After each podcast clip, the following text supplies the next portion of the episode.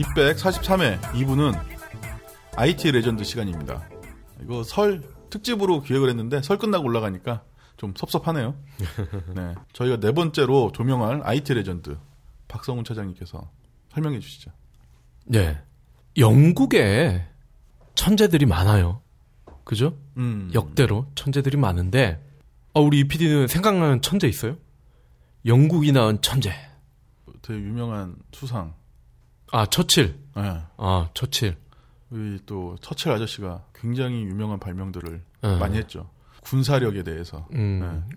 음, 처칠 수상. 예, 좋아요. 그, 저는, 그니까, 앨런 튜링, 뭐, 지난주에 이미 예고를 했기 때문에, 뭐, 굳이 뭐, 이걸 비밀로 하고 저기 할 건 없을 것 같고, 저희가 오늘 다룰 천재가 앨런 튜링인데, 영국 출신이에요. 런던 출신인데, 앨런 튜링을 접근을 하면서 느낀 게 그거였어요, 저는. 아, 영국이 정말 천재를 많이 낳았구나. 음. 아니, 물론 이제 이 산업혁명, 예, 고장이죠. 고향이죠. 그래서 그런 것 같긴 한데, 산업혁명 이전에 아이작 뉴턴이 있었죠. 뉴턴. 예. 그러고 보니까 또 인류에 가장 큰 영향을 끼친 책을 조사를 했는데, 1위가 종의 기원이에요. 종의 기원은 찰스 다윈이죠. 이 아저씨도 영국이야. 음. 지금 뉴턴, 다윈, 그리고 오늘 다룰 튜링 다 영국이야. 유독 영국에 이렇게 천재들이 많았구나라는 걸 새삼 깨닫게 됐어요. 그 뭐죠? 증기기관차 제임스 와트 맞죠? 제임스 와트 얘도 영국이고 우리 홈즈 홈즈 아저씨를 만든 코난 도일도 영국이죠. 그리고 그 누구야? 아줌마 있잖아. 에거서 크리스티. 음. 이 아줌마도 영국이야. 그러니까 뭐 문학이면 문학, 어? 과학이면 과학. 이 튜링이 어떤 시초가 되는 컴퓨터. 컴퓨터면 컴퓨터. 영국이 진짜 인류사에 혁혁한 공을 세운 것 같아요. 하여튼 그 점 한번 우리 청취자분들도 한번 같이 한번 생각해 주시면 좋을 것 같아서 이렇게 말씀을 드렸고요. 오늘 전파를 탈 네 번째 IT 레전드는 앨런 튜링입니다. 앨런 튜링은 컴퓨터의 아버지라고 이렇게 널리 인정을 받고 있어요. 네. 왜 컴퓨터의 아버지냐? 컴퓨터의 아버지 잡스 아니야? 이러시는 분도 간혹 계세요. 음. 빌 게이츠, 빌 게이츠. 빌 게이츠 뭐 그럴 수 있죠, 충분히. 네. 음. 근데 그 잡스나 게이츠가 태어나기도 전에 네. 이미 컴퓨터는 있었죠. 음. 그죠? 그 진공관 형식의 네. 컴퓨터가 존재를 했었고요. 근데 중요한 거는 이 진공관 형태의 컴퓨터가 나오기 전에 음. 이 앨런 튜링이라는 사람이 진공관 훨씬 이전에 초기 버전을 만들었다는 거예요. 음, 그렇군요. 그러니까 제일 중요한 거는 인류 일의 최초로 컴퓨터라고 할 수 있는 모델을 네. 처음 고안한 사람이 튜링이라는 거예요. 뭐 알다시피 컴퓨터가 있고 난 뒤와 전에 인류의 삶은 완전히 다르죠. 신석기 혁명이 되면서 농사를 짓는 삶과 수렵을 하는 삶이 완전히 달랐던 것처럼 음. 컴퓨터 이전과 이후의 삶은 완전히 다르죠. 그렇기 때문에 앨런 튜링을 저희가 네 번째 IT 레전드로 편성을 했고 또 때마침 17일에 영화가 개봉을 했어요. 음. 이미테이션 게임이라고 네. 앨런 튜링의 일대기는 아니고 가장 그 화려했던 순간을 집중적으로 다룬 영화를 개봉을 했는데 아우 여기 캐스팅이 쟁쟁해.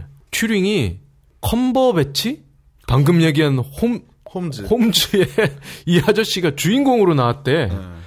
그래서 아우 인상이 되게 매력적이면서 독특해요.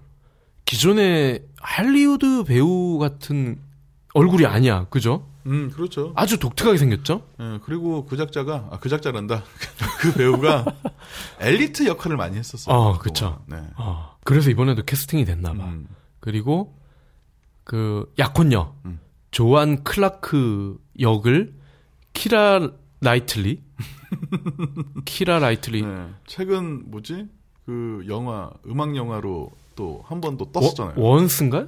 아, 원스 말고 원스 그 다음에. 뭐지? 하여간 저는 그 여, 매, 아 그- 비긴 어겐. 아, 비긴 어, 어게인. 어, 어, 어, 어. 아 저는 기억이 나는 게 키라 나이틀리가 음. 기억이 나는 게 속죄라고 어. 있었어요. 네. 이게 이언 매큐언인가? 음. 아주 유명한 작가인데 네. 이 사람의 소설을 영화화했는데 음. 질투와 오해가 부를 수 있는 비극 의 끝은 어디인가? 뭐 이런 영화인데 네. 아유 아주 재밌어요. 끝은 어딘데요? 끝은 쫑나는 거지. 죽음이야.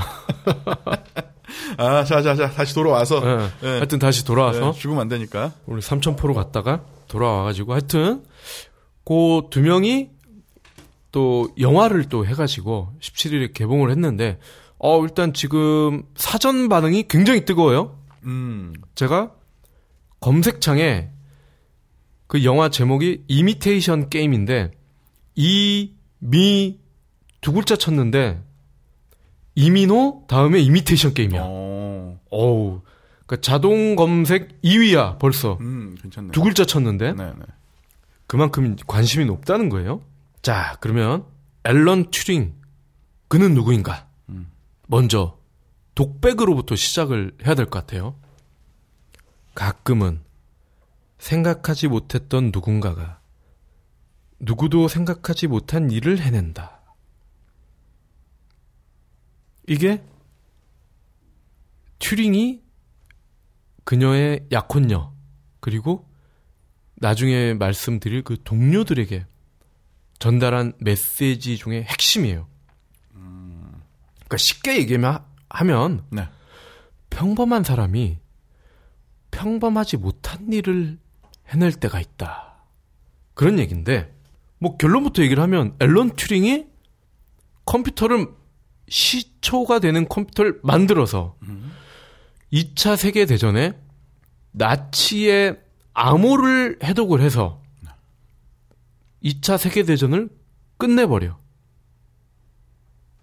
1년, 2년 정도 더 이어질 전쟁을 끝내고 그로 인해 1,400만 명의 목숨을 구합니다. 그러니까 이 사람의 어떤 전기나 평전이나 이런 걸 봤을 때 가장 큰 가치가 두 가지가 있는데 컴퓨터의 아버지라는 점 하나 그리고 2차 세계 대전을 종식을 했다. 그러니까 컴퓨터가 있기 때문에 그렇게 됐기 때문에 뭐 일맥상통하는 얘기죠. 결국은 컴퓨터인데 그 컴퓨터가 워낙 어마어마한 일을 해냈기 때문에 말이 1,400만 명이지. 그 사람이 만약에 죽었어 봐. 그럼 우리 지금 지구촌 인구가 70억이라고 하는데 70억 안 됐을 거야 아마. 그리고 그들의 가족들이 또 가질 슬픔들 그렇죠. 또 엄청나죠. 그리고 더 중요한 거는 나치가 만약에 이겼다. 음. 2차 대전은. 그럼 어떻게 됐겠어? 우리는 지금 김정은의 휘하에 있을 거야, 아마. 어? 하이틀러. 음. 그니까 뭐, 진짜 독일과 이 나치, 그리고 그 영국이나 미국이 패망할 가능성이 컸어요. 왜냐면 2차 세계 대전에서 져가지고 원자탄 기술이 미국으로 넘어갔다는 거예요. 음. 독일 애들이 이걸 먼저 만들었대요. 원자탄 기술을. 근데 앨런 튜링 덕에 독일군이 깨지면서 이 기술이 그 전에 미국으로 넘어간 거야. 그래서 아인슈타인이나 아, 그 아저씨 이름 뭐지? 오펜하이머인가? 어. 이렇게 해가지고 원자탄을 만들어서 쪽발이들 섬에다 두 방 떨어뜨리고 그 덕에 우리도 해방이 된 거고 그런 건데 만약에 튜링이 없었거나 음. 암호 해독에 실패를 했으면 영국, 프랑스고 뭐고 없어. 전부 다 나치가 다 먹는 거야. 그 유럽 대륙을. 아시아도 마찬가지죠. 아시아도 일본이 나치의 모델을 그대로 따라한 거라고. 이게. 그럼 나치는 야, 그 아시아는 그냥 야마 니네들이 처리해. 일본 애들이 다 음. 먹는 거야. 뭐 중국은 말할 것도 없고. 모르죠 이제 그 당시 이제 소련이라는 변수가 있, 지만 걔들은 모르겠어 이게 제 3의 어떤 세계로서 독자적인 노선을 걸었을 수도 있고 아니면 원자탄 기술이 독일에게 있었기 때문에 걔네도 항복을 해서 나치의 치하에 들어갈 수도 있었겠죠. 그러니까 이 사람 하나가 없었으면 어 이거는 진짜 상상만 해도 무시무시한 일이 벌어졌을 수도 있다는 거예요. 음. 음. 역시 사람 한 명 잘 써야 돼요. 네. 자, 그러면 한번 본격적으로 들어봐 보겠습니다. 튜링은 이 런던 아저씨예요, 런던. 런던에서 1912년 6월 22일 태어났는데 아빠 이름이 줄리어스 튜링, 음. 엄마 이름은 에셀 사라. 네. 예, 그래서 이 아빠가 공무원이었는데 인도에 파견을 나갔대요. 그 당시에는 인도가 뭐 이렇게 동인도 뭐 이렇게 해가지고 영국의 식민지였잖아. 음. 그래서 이제 인도에 파견을 갔는데 튜링이 엄마 뱃속에 있을 때 이제 아빠가 야 그래도 교육은 런던에서 시켜야 돼 해가지고 급히 출산 전에 런던으로 가서 이 튜링을 낳았대요. 어, 음. 특이하네요. 그러니까 교육열이 음. 아빠도 그렇고 엄마도 그렇고 되게 대단하다고 간접적으로 우리가 알 수가 있죠. 아니나 다를까. 이렇게 막 치맛바람 막 이렇게 센 부모들이 되게 보면 또 애들이 또 똑똑해. 여섯 살 때부터 두각을 나타냈대요. 거이구야. 그 여섯 살 때, 그러니까 우리로 치면 초등학교에 네. 들어갔는데 음. 그 당시 교장이 어 얘는 신동이다. 그러면서 그 부모들한테 얘기를 했대요. 만약 튜링이 학교 교육만 받는다면 이 학교에 남아도 되지만 그가 뛰어난 과학자가 된다고 한다면 여기에서 공부하는 거는 시간 낭비입니다. 어, 그 정도로 천재였나요? 어. 나는 튜링이 두 개의 선택지를 놓고 음. 고민하는 걸 원하지 않습니다. 라고 얘기를 했어요. 그러니까 여섯 살 때부터 이런 교장한테 이런 인정을 받아가지고 그래서 결국 14살에 그러니까 여섯 살 때부터 뭐 사립학교를 들어가고 이럴 순 없었나 봐. 그 당시에. 그래서 이제 14살 때부터 그 당시 영국의 최고 사립 대학 이름이 쉐본 스쿨이래요. 네. 쉐본 스쿨. 여기 이제 들어갑니다. 그 우리로 치면 뭐 영훈 중학교 뭐 이런 데인가 봐. 근데 이 천재들은 다들 이런 좀 결함이 있나 봐. 뭐 외, 외모 그리고 어떤 말을 더듬는다든지 이런 게 있는데 얘도 좀 그랬대요. 튜링 아저씨도 문자나 책을 읽으라고 하면은 잘 못 읽었대. 어. 뭐 어버버버버버 이러고 어, 그랬. 어, 그리고 네. 아 이건 난 이해가 천재가 왼쪽 오른쪽을 구분을 못 한다는 거야. 음.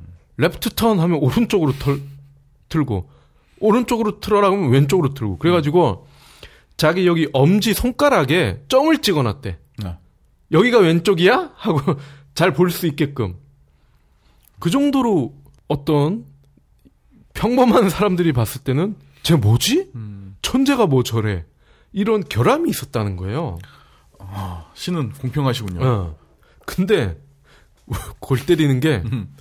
당시에 미적분을 선생이 가르친 적도 없는데 혼자 막 풀어.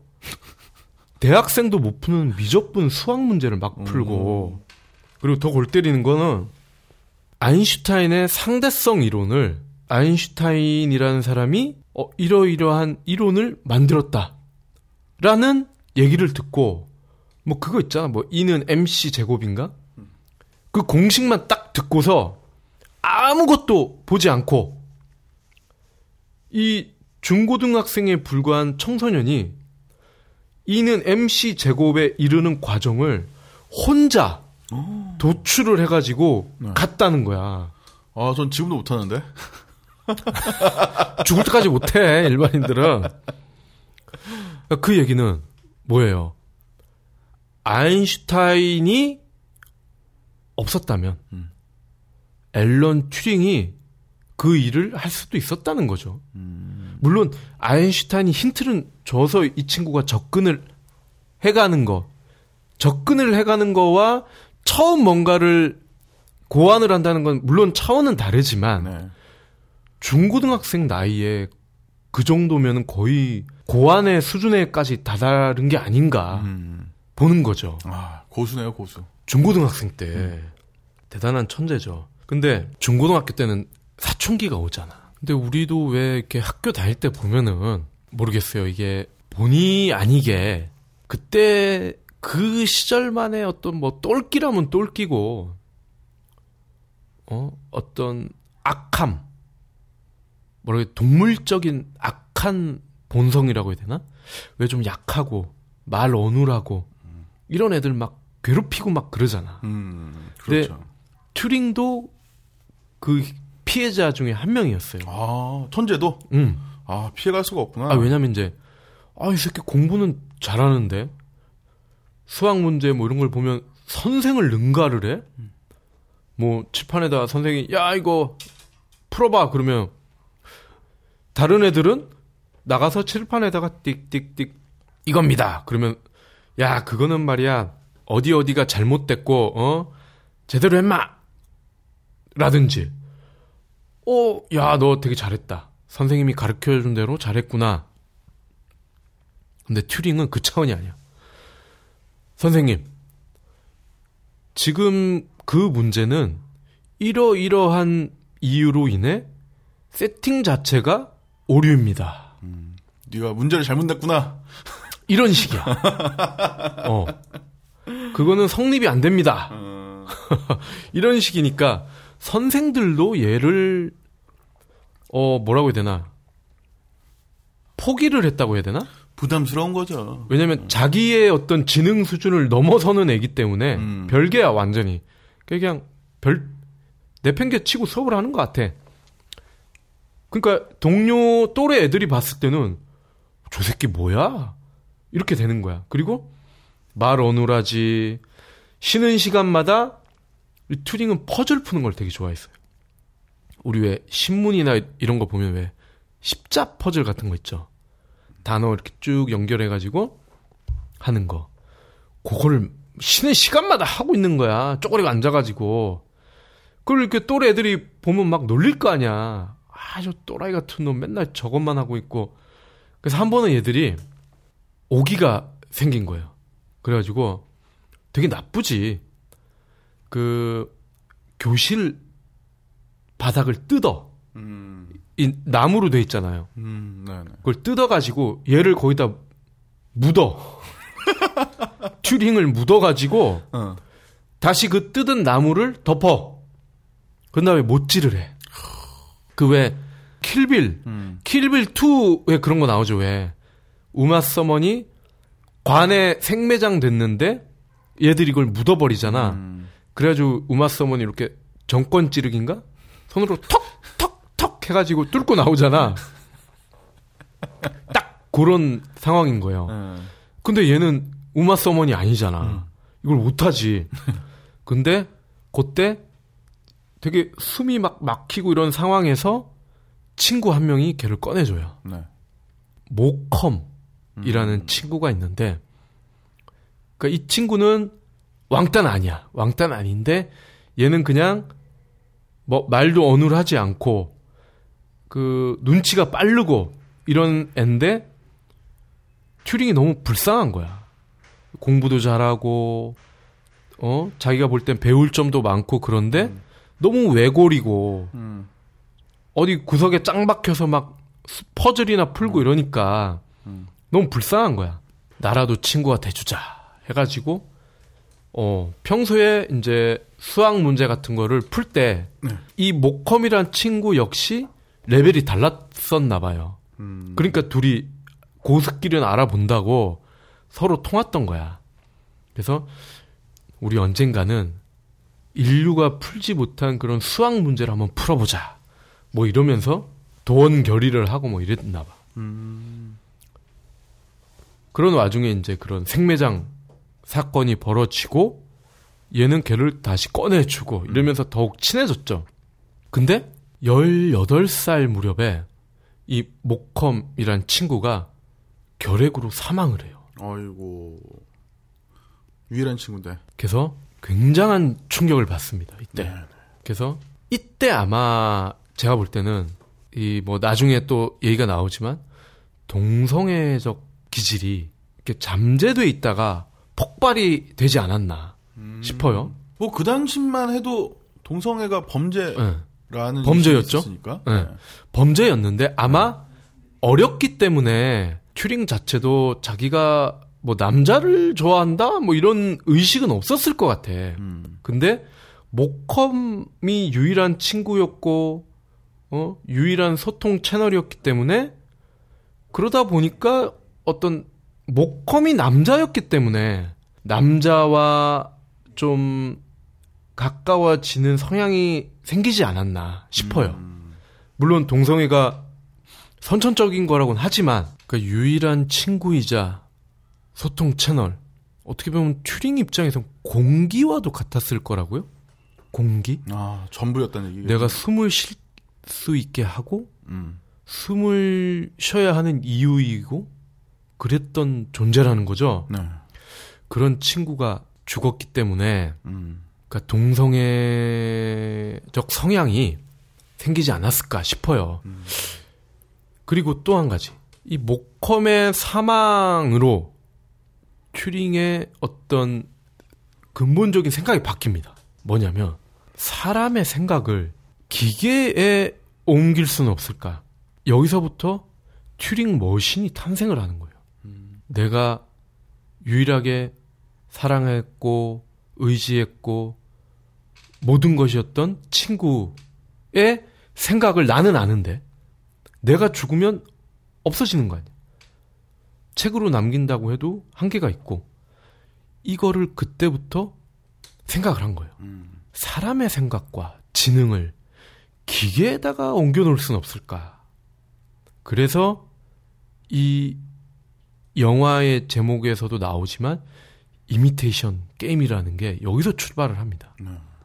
기계가 사람의 지능을 모방한다는 거죠. 이미테이션은. 그거를 튜링은 게임으로 본 거고 음.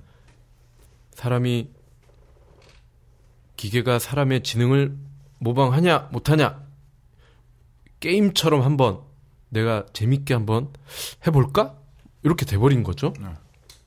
자 그러면 튜링 머신 튜링 머신이 뭐냐 이게 이제 컴퓨터의 기본 구상이 여기에 모두 담겨 있어요. 음. 튜링 머신에. 그러니까 이거는 이때만 해도 그러니까 튜링 머신을 튜링이 만든 게 아니라 논문상으로 구현된 가상의 머신이었어요.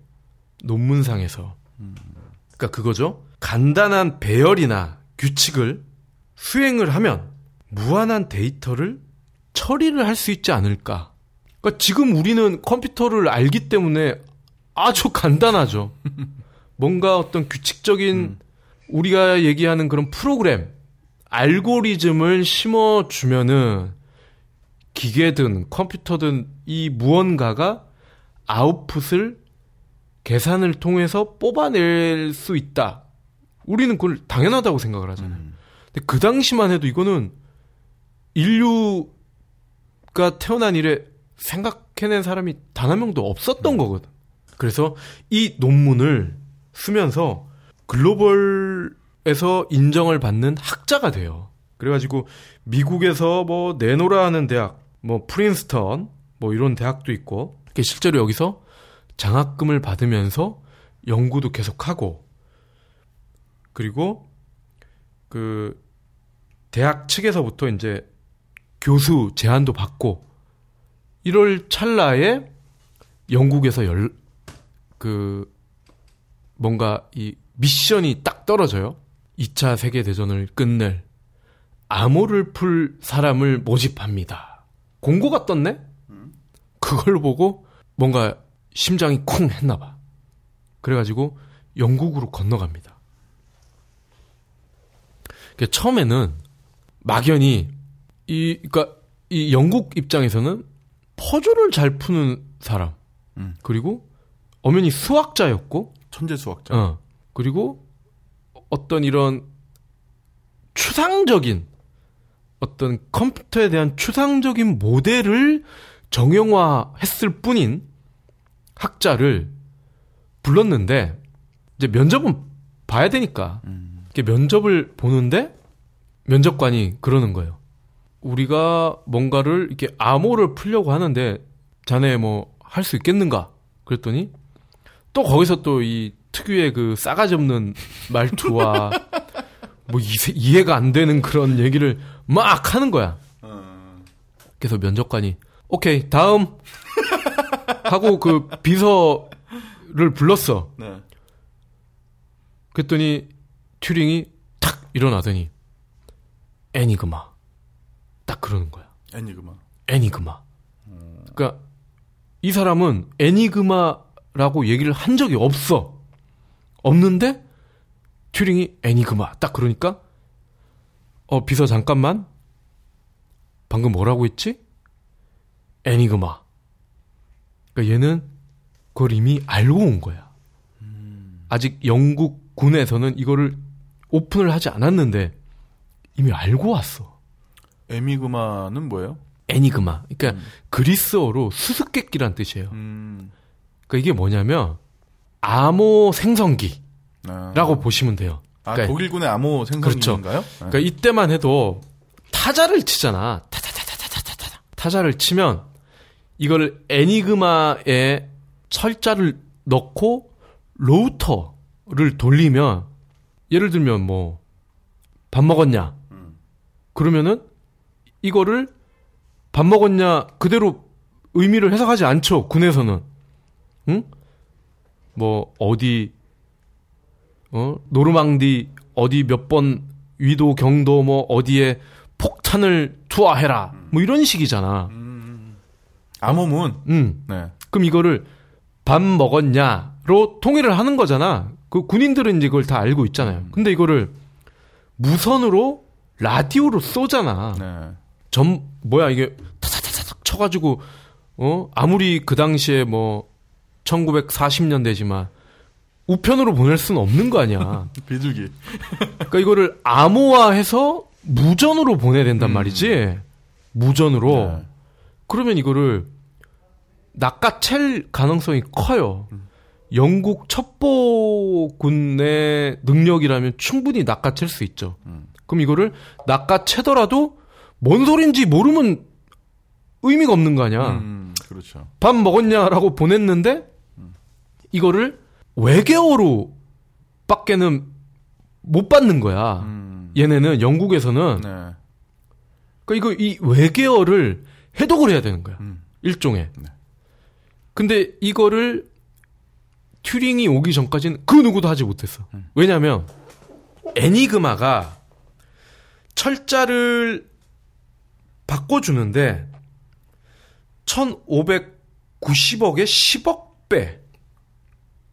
그러니까 내가 이걸 사- 좀 찾아보니까 조 다음에 네. 경이잖아요. 사실 우리는 일상적으로 쓰는 단위가 아니잖아요. 경이라는 게. 그렇죠. 경 다음에 해가 있어. 해. 음, 조경 해거든? 해까지 올라가야 돼. 경우의 수가. 그러면 이거는 사실상 무한대라고 봐야 되거든? 네. 인간의 차원에서는 음. 무한대란 말이야. 그러니까 무한대의 경우의 수가 나오는데 그것도 짜증나는 게 24시간이 지나면 처음부터 다시 해야 돼. 불가능하네요, 거의. 어, 예. 불가능하지. 네. 근데 그러니까 이제 튜링이 이제 그 작업을 시도를 하는 거예요. 처음에 음. 들어가서 튜링도 뭐 뭐 아무 데이터베이스가 없잖아. 몇 달 동안은 성과를 못 냈다고. 음. 근데 이 성과를 내는 과정이 재밌어요. 일단 튜링이 암호 해독반에 이제 애니그마 해가지고 합격을 했어. 음.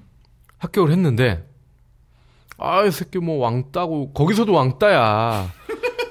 그 영국에서 내노라 하는 수학자, 언어학자, 퍼즐 전문가 다 불러왔는데 혼자 뭐 나는 혼자 일할 거야. 뭐 쟤네들은 뭐 나의 대화 상대가 안 돼. 뭐 막 대놓고 얘기를 하는 거야. 음. 그랬더니 당연히 싫어하지. 학교 때도 그랬잖아. 동료들, 학생들 뭐. 그, 그러니까 다 싫어하는데 거기 있던 이제 책임자가 너 해고야. 너는 가 집에 가. 이랬더니 튜링이 그래요. 당신의 지휘관은 누구냐? 당연히 처칠이지 마. 알았 알았어요. 하면서 처칠한테 편지를 썼어. 음. 근데 그거를 그러니까 M 그 007에 보면 뭐 M MI5, M 뭐 나오잖아. 네. 거기 장교한테 이거 런던 가는 길이면 처칠 아저씨한테 좀 전해주세요. 음. 했더니 처칠이 그걸 보고 어 이 새끼 팀장 시켜 이렇게 돼버린 거야. 어. 그러니까 자기 하고 싶은 대로 다 할 수 있게 된 거지. 그래서 팀장 딱 되자마자 너 너 너 아웃. 역시 어. 정권을 잡으면 피의 숙청이 예, 시작되죠. 그러니까 그거지. 그러니까 그동안 봐왔 는데 너는 전혀 쓸모가 없는 놈이야. 음. 아웃.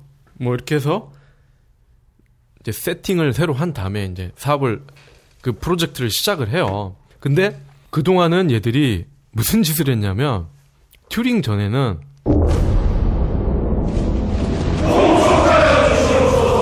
전하!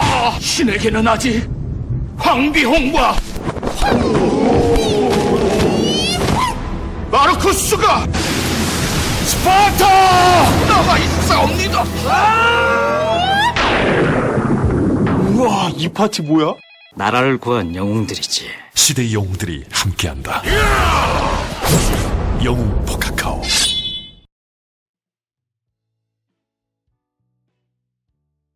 YTN 오동건 앵커입니다. 저는 지금 백팩을 들고 있습니다. 디자인이 예쁜데 살짝 열어볼까요? 파란색 파버카스텔 연필과 노란색 스테들러 연필이 있군요. 그리고 와일드라는 미국 여성의 수필집이 보이고요. 몰스킨 다이어리도 눈에 띕니다. 뒤쪽에는 웨스턴 디지털의 2TB 용량의 외장 하드가 있고요. 아이패드 에어가 나란히 자리 잡고 있습니다. 아날로그와 디지털이 공존하는 자그마한 세상이군요. 이 가방의 주인은 이백 박 차장입니다. Life in your bag. Targus. 연필로 경우의 수에 당연히 무한대기 때문에 안 되지만 그래도 주먹구구식으로 막 하는 거야. 알파벳을 조합을 하고 근데 이게 되나? 당연히 안 되지. 근데 튜링이 그 튜링 머신을 여기에 구현을 해요. 그러니까 나중에 영화를 보시면 알겠지만 아주 기계가 커요. 거의 뭐 데이터베이스 센터에 가면 볼 수 있는 서버만한 그런 엄청난 크기를 자랑하는 구식 기계인데 이게 방앗간 돌아가는 소리가 나. 착, 착, 착 이렇게 벨트로 벨트가 얘네를 돌려가지고 계산을 시행을 해요. 그래서 튜링이 이 기계에다가 지금으로 얘기하면 알고리즘이죠. 이 알고리즘을 설치를 해요. 그래서 프로그래밍을 하고 이런 수준이 아니라 단순히 아날로그적으로 이 기계에 코드를 맞춰가지고 전기를 흘려요. 그러면서 얘가 그 안에서 계속 돌아. 착, 착, 착, 착 돌아. 그래서 뭐 A, B, C 뭐 특정 단어를 입력을 해요. 그럼 얘가 그거를 무한 반복으로 계산을 하는 거죠. 아, 그러니까 계산을 되게 빨리 해주는 거네요. 그렇죠. 음. 그러니까 그동안은 손으로만 했었다면 이제 이게 좀 빨라진 거야. 음. 근데 아무리 빨라도 조, 경, 해 이 단위를 넘어서는 숫자까지 얘가 할 수 있나? 지금 PC로 해도 경 해 단위까지 계산을 하려면 꽤 걸릴걸요? 근데 얘가 이걸 하다 보니까 요령이 생기는 거야.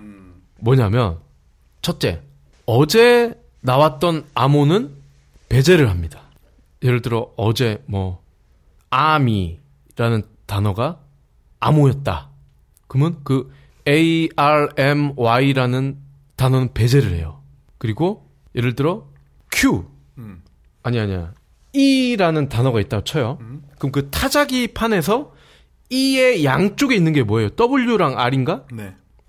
W랑 R도 배제를 해요. 왜냐하면 오타의 가능성이 있으니까. 그러니까 음. 나치들이 그걸 생각을 하는 거야.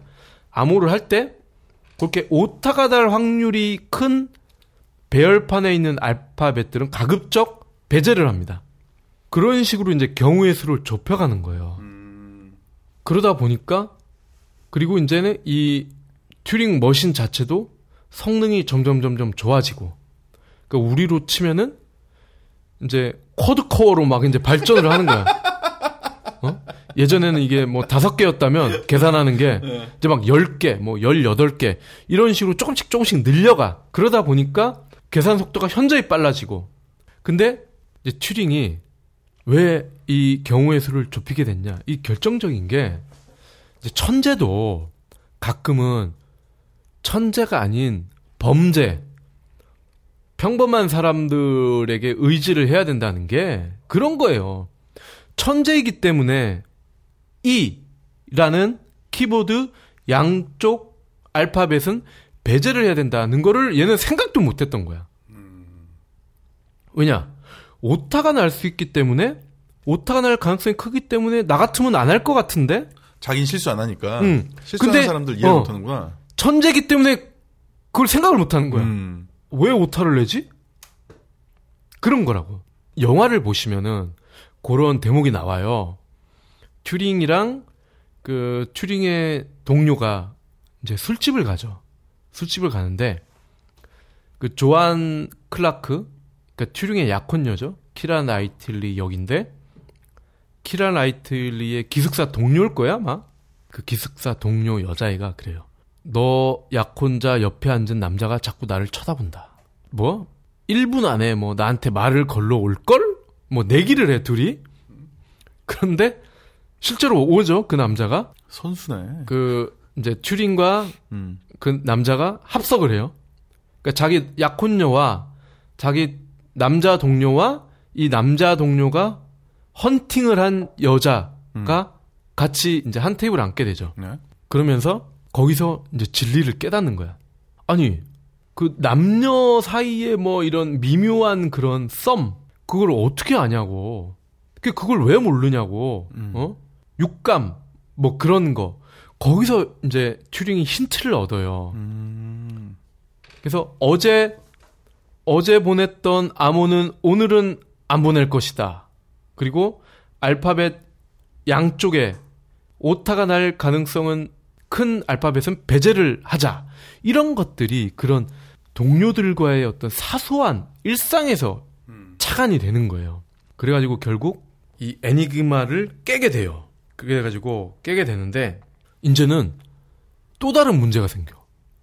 이제는 몇 분 만에 애니그마를 깼는데 이걸 너무 빨리 깨서 이거를 영국 군에게 통보를 해주면은 얘네들이 눈치챌 거 아니야. 그럼 이 암호 체계를 싹 바꿀 거란 말이라고. 그래서 튜링이 고의적으로 이거를 알면서도 늦게 늦게 늦게 전달을 해요. 거기까지 어. 정보를 주는 타이밍까지 조절을 해요. 그러다가 어느 순간 이제 히틀러나 나치 쪽에서 눈치채지 못할 정도에서 갑자기 이제 물량 공세를 할 때, 음. 그때 딱 한 번 정말 승부를 걸어보자. 이런 거였지. 음. 근데 여기에서도 아주 그, 아주 이 슬픈 에피소드가 나오죠. 동료 중에 한 명이 그 형이 그 독일군과 싸우는 배에 탔는데, 그러니까 애니그마를 깬 지 얼마 안 됐을 때 정보를 알았어. 유보트라고 그러죠? 유보트의 위치가 어디 어디고 얘네가 언제 이 배를 공격한다. 근데 이 공격 당하는 배에 이 동료의 형이 타고 있었던 거야. 그래서 이 동료가 튜링한테 애원을 하죠. 저 배 우리 형이 타고 있다. 한 번만. 딱 한 번만 정보를 미리 좀 통보를 해서 우리 형 좀 빼자. 애원을 합니다. 근데 튜링은 단칼에 거절하죠. 안 돼.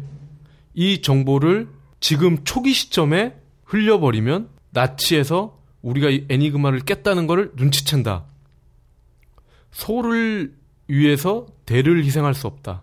그러니까 대를 위해서 소를 희생해라.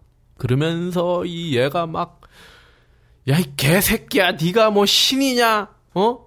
신만이 사람의 생명과 운명을 결정할 수 있는데 너는 왜 인간인 주제에 그거를 결정하냐? 튜링이 그럽니다. 우리는 이미 거의 신의 단계에 왔다. 왜냐? 신도 해내지 못한 걸 우리가 했기 때문에.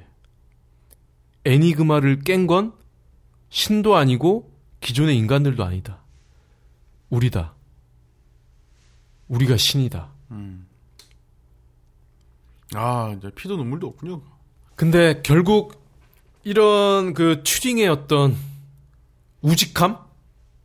뭐, 피도 눈물도 없지만, 우직함 때문에, 이제, 연합군이 승리를 하게 되죠. 이제, 이, 세계, 2차 세계 대전에서 이제 승리를 한 다음에, 이제 튜링은, 이 튜링 팀은 해체가 돼요. 해체를 해가지고, 영국에서는 튜링을 그, 국립 물리학 연구소에서 컴퓨터 개발 프로젝트에 투입 팀장으로 이제 맡겼다가 다시 맨체스터 대학 요때가 1948년이에요. 컴퓨터 연구소 부소장으로 갑니다. 그래서 이때부터는 인공지능에 대한 걸 또 연구를 해요. 1948년부터 네. 네. 인공지능을 연구했다. 네. 음. 그래서 인간의 뇌와 비슷한 기능을 가진 기계를 한번 만들어 볼까?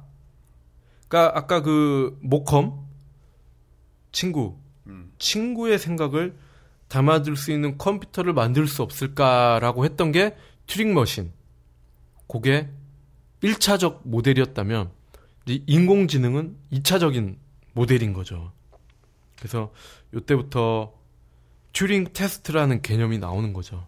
근데 요 전에 튜링 팀이 해체를 할 때 아까 그 007에 나왔던 그 M MI5, MI5 MI6. 6인가 5인가 거기 이제 책임자가 와요. 이제 2차 세계대전 승리할 때 당신네들은 여기 있었던 적도 없고 정부의 부름하에 와서 일했던 적도 없고 나를 안 적도 없고 만난 적도 없다. 네네네. 그 얘기는 발설하면 죽, 죽이겠다 이 얘기잖아. 그렇죠. 그래서 성과는 모조리 지네가 다 가로채겠다. 뭐 그런 얘기잖아요. 쉽게 얘기하면.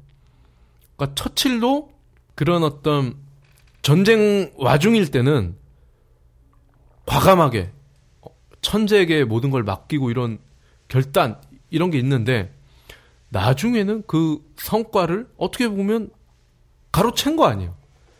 그 지금도 2차 세계대전 어떻게 이겼지? 보면은 처칠. 처칠과 그리고 그 아이젠하워 음. 아이젠하워의 노르망디 상륙 작전 그러니까 두 영웅의 어떤 그런 조화와 균형 이런 것 때문에 이겼다고 다들 생각을 하지 얼- 앨런 튜링의 어떤 하- 한 개인의 어떤 천재성 때문에 전쟁 이겼다고 아는 사람은 거의 없어요. 물론 아이젠하워와 처칠의 어떤 코어기 중요한 역할을 했지만 당시의 독일군의 전력을 감안을 했을 때는 튜링의 정보가 없었다면 이기기 힘든 싸움이었다고. 근데 그런 거를 어떤 역사적인 판단으로 봤을 때는 튜링의 어떤 업적이나 성과가 전혀 그 당시에는 인정이 되지 않았던 거죠. 그 튜링의 성과가 인정이 된 거는 정말 최근이야. 음, 그래요? 최근이에요. 음. 97년인가? 최근에 인정이 됐고 그나마 그리고 그의 어떤 공식적인 어떤 명예의 부활이라고 해야 되나? 그런 거는 2000년대 와서 이루어져요. 하여튼 그 전쟁이 끝났을 때 전혀 성과를 인정받지 못했다는 거. 그러니까 쓸 때만 요긴하게 쓰고 팽도 아주 그냥 제대로 당한 거죠.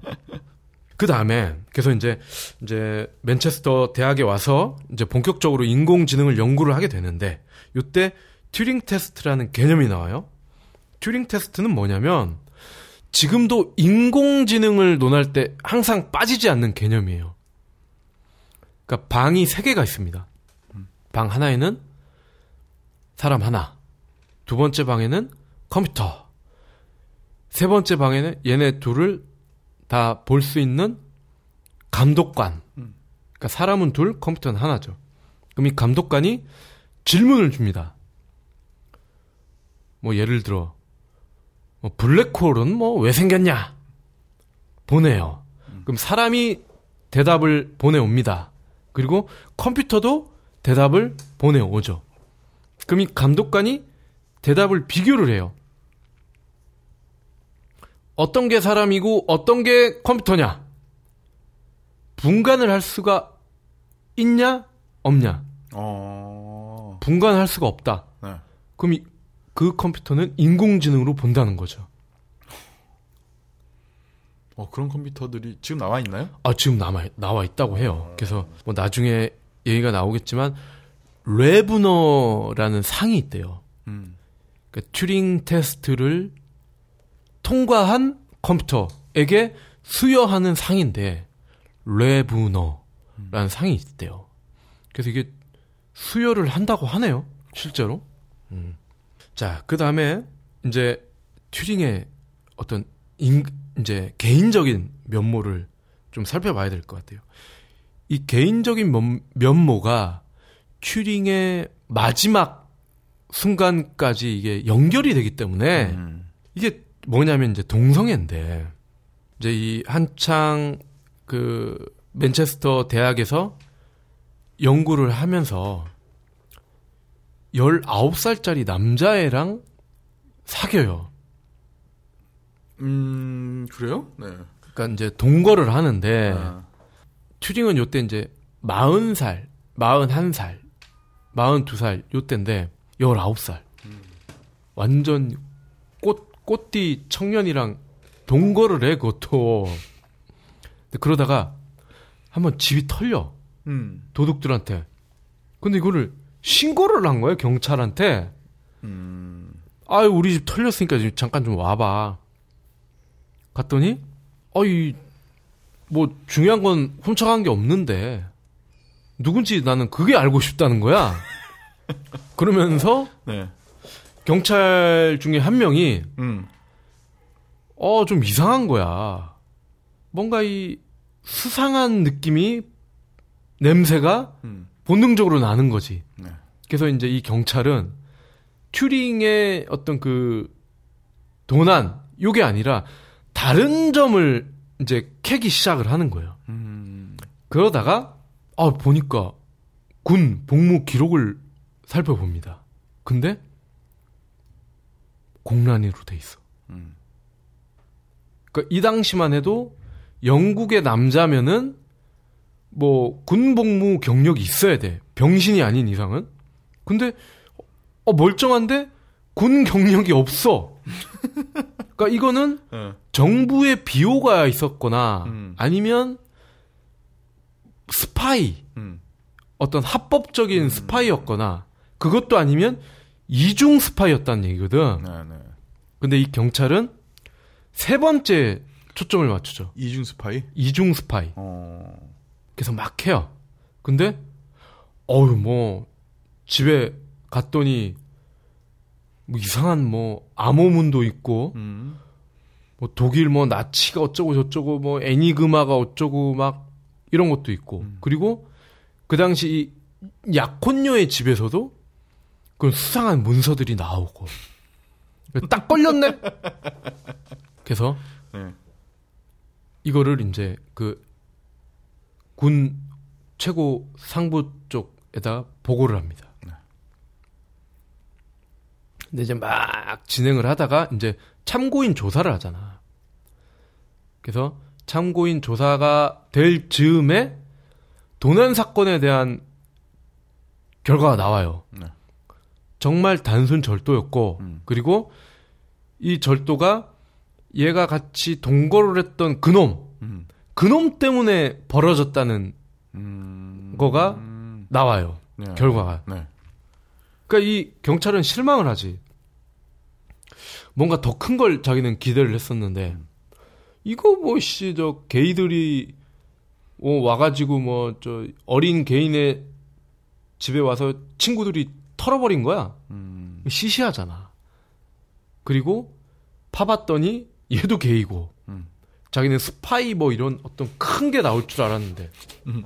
어쨌건 뭐 사건을 종결을 해야 되니까 이제 조서를 꾸미고 하려면은 참고인 출도를 해가지고 음. 얘기를 듣잖아요. 네. 그러면서 이제 튜링이 고백을 합니다.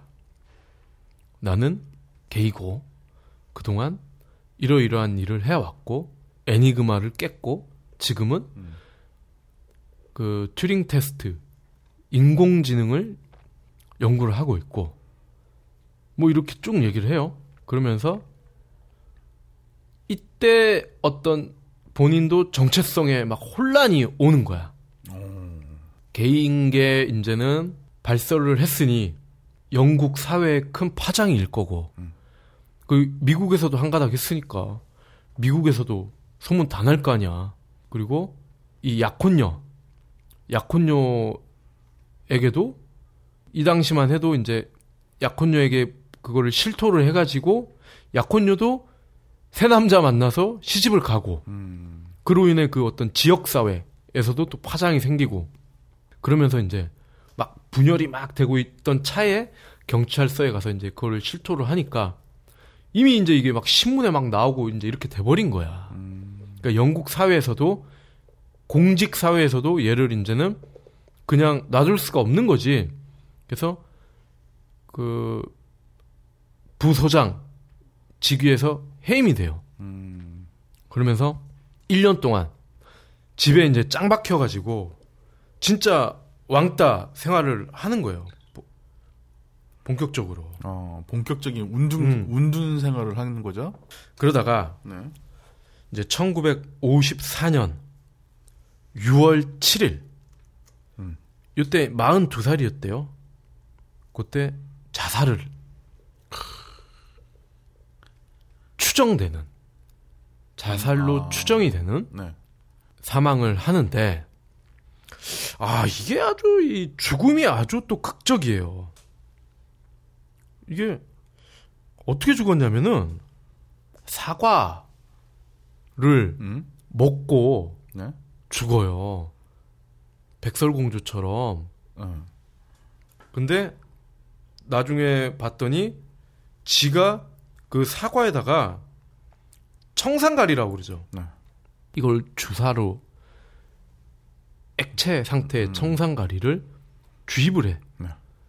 그 부분을 지가 깨물어서 먹었어. 그래서 죽었네. 네. 근데 이제 이 측근들의 얘기를 들어보면은 음. 튜링이 백설공주 스토리에 굉장히 호기심을 갖고 어렸을 때부터 좋아했었대요. 음. 유독 집착을 하고 어렸을 때부터 네. 아까 여섯 살 때부터 천재라고 그랬었잖아요. 음. 아, 백설공주가 사과를 마녀가 준 사과를 먹었는데 음. 왕자가 뽀뽀를 해줘서 깨어나. 음. 여기에 너무 감동을 받았나 봐. 그래서 자기도 그러니까 측근들은 그래요. 어, 튜링이 자기도 백설공주처럼 죽으면 순결한 상태로 이렇게 죽으면 왕자든 뭐 모르겠어요. 하여튼 누가 와서 자기를 깨워줄 수 있을 거라고 생각하지 않았을까. 정말 동화 같은 얘기죠. 그렇긴 한데 갑자기 딱 떠오르는 거는 발사하면 죽여 삔다라고 했던 애가. 작업을 친 건 아닐까요? 아, 그러니까. 그걸 이제 나중에 또 잠시 뒤에 말씀을 드릴 건데, 네. 그러니까 유서나 모르겠어 이게 뭐 유서 자기가 쓴 건지 아닌지도 알 수가 없어. 음. 유서에 그렇게 써 있대요. 사람들이 나를 여자로 그것도 강제로 마, 여, 나를 강제로 여자로 만들었기 때문에 나는 가장 순수한 상태의 여자로 생을 마감하고 싶다. 그러니까 강제로 여자로 만들었다는 얘기는 어, 이 법원에 이제 재판을 받아요. 네. 내가 게이고 어쩌고 저쩌고 하니까 그 당시만 해도 법원이 보수적이니까 50년대 초반이니까 너 감옥에서 10년 살래 아니면 에스트로겐 여성 호르몬 맞아서 화학적 거세를 당할래 양자택일을 강요받아요? 그러면 이 당시만 해도 인공지능을 연구로 해야 되니까 당연히 후자를 선택할 거 아니야. 그래서 주사를 맞아요. 그 지금도 알잖아. 우리 뭐 태국이나 이런 데 가면은 애들 막 음. 거시기 뭐 키우고 뭐 목 목소리 막 변성을 위한 호르몬 주사 맞고 그러잖아. 그러니까 자기도 모르게 여성화되고 아무래도 없던 호르몬이 막 들어오니까 또 우울해지고 막 이럴 거 아니야. 그래서 이제 보수적인 입장에서는 그러한 어떤 우울증과 그런 호르몬, 그런 어떤 사회적인 억압, 이런 게 튜링을 자살로 몰고 갔다. 라고 보는 거고. 근데 또 다른 사이드에서는 튜링이 만약에 그 당시에 계속 살아남아서 영국과 이 연합군의 승리의 결정적인 배경은 내가 애니그마를 깼기 때문이다. 이런 거를 공개적으로 퍼뜨리고 다니면 쪽팔리잖아. 그래서 자살을 위장한 어떤 사회적인 죽음, 국가적인 죽음이지 않을까. 이런 추측도 나오는 거죠.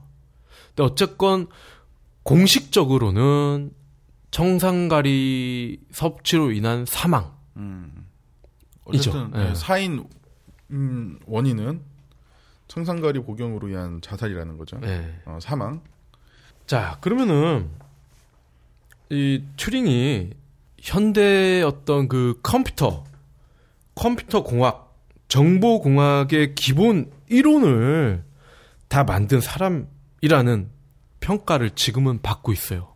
뒤늦게 90년대에 이제 복권이 되고 2000년대 후반에 그 영국 왕립학회에서 다 이제 인정을 다시 받아요.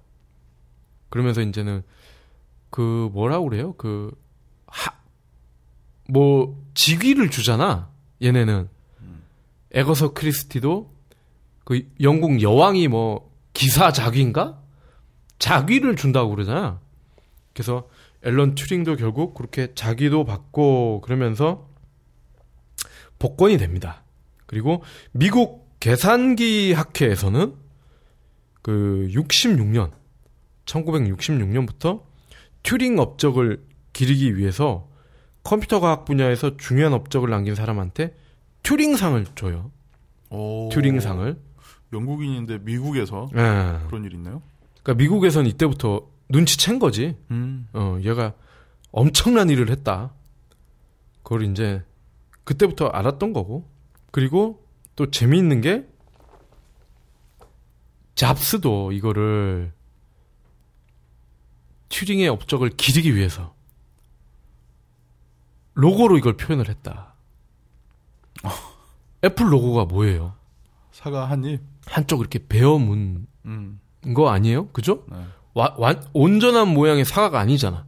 한쪽 배에 물은 거잖아.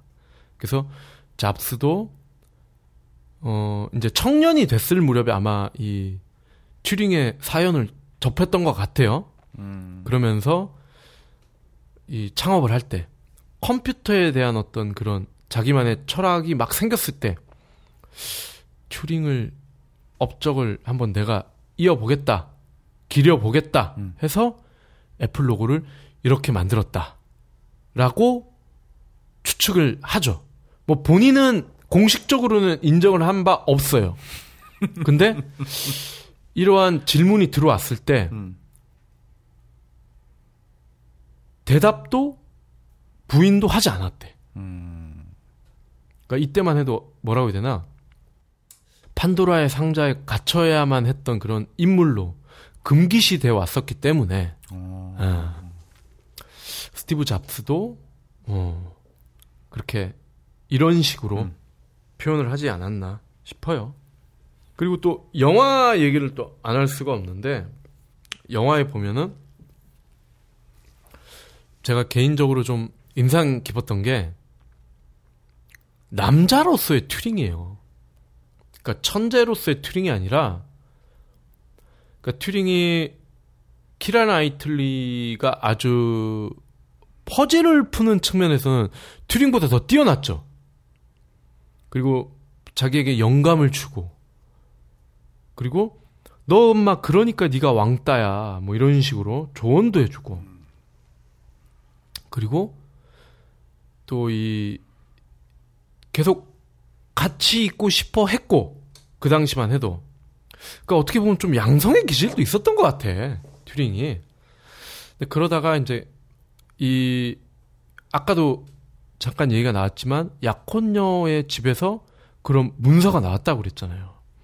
그러니까 정부에서 이 약혼녀를 뭔가 어떤 나쁜 쪽으로 몰아갈 수 있다는 거를 눈치챈 다음부터는 그녀를 멀리하기 시작을 하는 거예요. 그러면서 이제 어떻게 이성으로서의 여자와 또 한 번 멀어지는 계기가 된 것 같아요. 어떻게 보면은 이 그러니까 남자로서도 매력이 있었는데 여자와의 어떤 사랑을 할 수도 있었는데 소중한 여자를 지켜주기 위해서 그녀를 버릴 수밖에 없었던 그래서 그 키라 라이틀리가 약혼을 했지만 그 약혼을 깨고 이제 군인이랑 아마 결혼을 했을 거예요. 음. 그렇군요. 그러면서 이제 튜링은 호레비로 또 살면서 다시 또 그 모컴의 어떤 그런 남자로서의 어떤 친구, 소통 이런 걸 다시 돌아가지 않았나 남성 취향으로. 그래서 좀 불쌍하더라고 인간적으로. 막판에 인정도 제대로 못 받고 어떻게 보면 인류를 지옥에서 건져낸 정말 천사와 같은 인물인데 비극적으로 삶을 마감을 했다는 게 좀 씁쓸하네요. 예. 아, 네 번째로 다룬 아, 아니지. 예, 네 번째로 저희가 조명한 인물은 비운의 주인공이네요. 어떻게 네. 보면은. 네. 앨런 투링. 네. 지금 뭐 보니까 그 영화 보고 말씀하시는 건 아니시죠? 영화는 사실 이 튜링의 뭐라고 할까요? 음. 어떤 업적보다는 그의 어떤 개인의 모습에 앵글을 맞추고 있어요. 음. 왕따적인 측면 네. 그리고 약혼녀를 잃을 수밖에 없었던 사연 그리고 왜 튜링이 동성애 성향이 생길 수밖에 없었나 이런 부분에 측면을 늘 부각을 시키고 있어요. 음. 그러니까 스포일러는 아니다. 네. 어, 또 예민하니까. 그리고 뭐 이 튜링이 뭐 이미 업적이나 이런 건 다 나와 있기 때문에 음. 네이버만 치셔도 네. 주요 업적들은 뭐 아주 상세하게 나와 있어요. 그러니까 뭐 이거는 뭐 제가 뭐 비밀을 미리 얘기하고 이런 차원은 아니고 음. 다만 이제 제가 주로 참고한 문헌은 어 이미테이션 게임이라고 지금 시중 서점에 나와 있습니다. 아, 전화번호부만한 두께의 네. 책이 나와 있고요. 음. 가격이 3만 원이 넘어요. 오. 꽤 비싸요. 네. 이 책을 사서 정말 정독을 하시면 정말 큰 도움이 될 거예요. 정말 두껍고 비싼데 어떤 한 천재의 머리에 들어갔다 나오는 느낌이 드실 거예요. 그러니까 3만 원이 넘는 금액 절대 아깝지 않다. 한번 시간이 걸리더라도 꼭 일독을 해보시기 바랍니다. 알겠습니다. 비운의 천재 앨런 튜닝 편이었습니다. 그럼 저희 다음 편에는 예고하실 건가요? 어, 다음 편에는 우리 저 원래 네 번째를 하, 하려고 했었는데 이미테이션 개봉하고 워낙 또 요즘 튜링이 또 이슈가 되면서 좀 급히 했는데요. 그러니까 다섯 번째 IT 레전드는 김범수 다음 카카오 의장으로 예, 가도록 하겠습니다. 수고하셨습니다.